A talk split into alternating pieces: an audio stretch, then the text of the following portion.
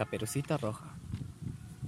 Había una vez en un bosque donde los árboles eran gigantes verdes, que habían escuchado todas las historias de duendes y hadas, y se dormían soñando con princesas, y del bosque donde vivían, en un lugar escondido casi secreto, una mamá y una niña cuyo nombre nadie había sabido, pero todos la llamaban Caperucita Roja.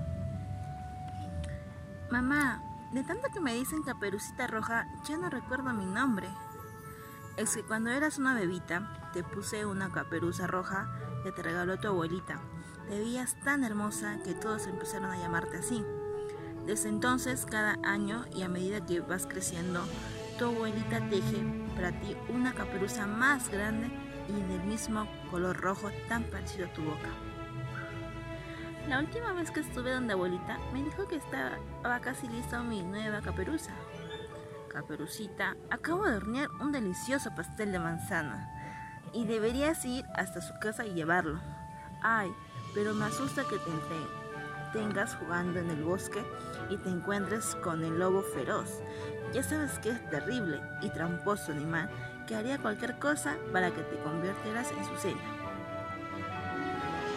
Caperucita era en verdad una niña muy bella, traviesa y divertida, y no tomaba en serio los consejos de su mamá.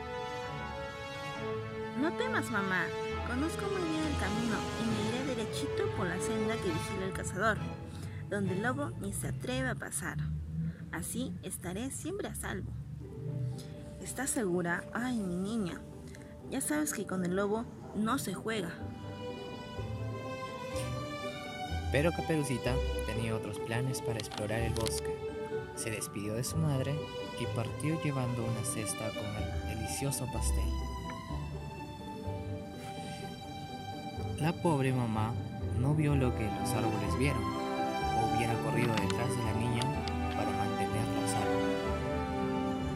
Un pino gris tan viejo que hacía mil años no cantaba su cumpleaños le susurró a un. Pinito,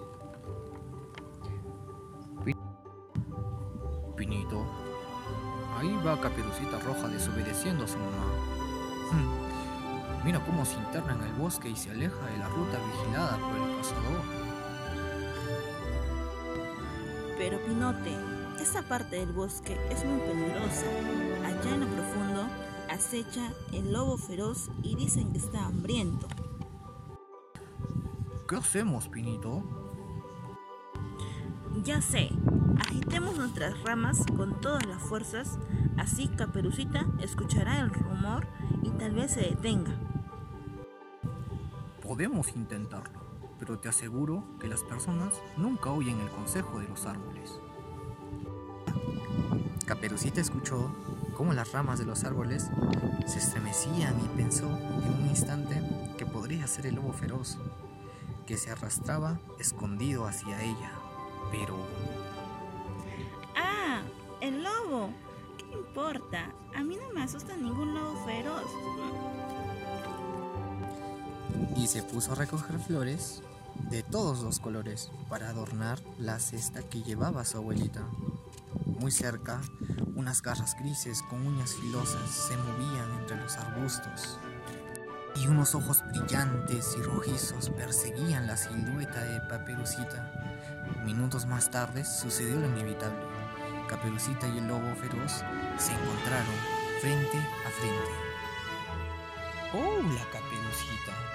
Me encanta que hayas venido a jugar en el bosque y me gustaría darte una bienvenida inolvidable. ¡El lobo feroz! Ay, me habían dicho cosas horribles de ti, pero veo que eres muy amistoso. Ven conmigo, Caperucita. Te mostraré lo amable que soy si aceptas ser mi invitada. Sería maravilloso, señor feroz. pero tengo que llevar este pastel a mi abuelita y... Oh, qué pena. ¿No jugaremos ni un poquito?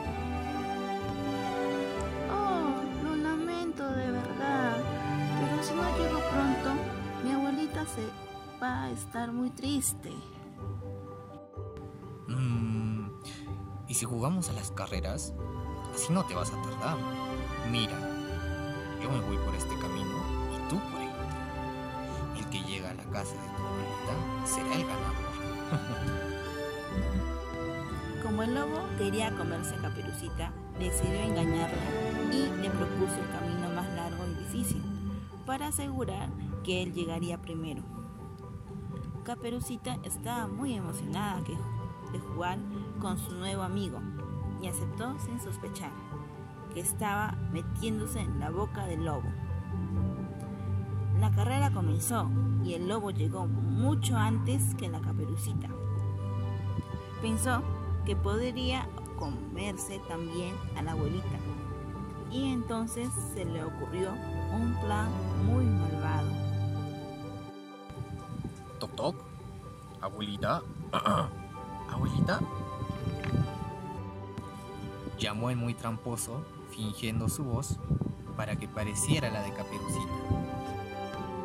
Mm, ¿Quién es? Preguntó desde adentro la abuelita.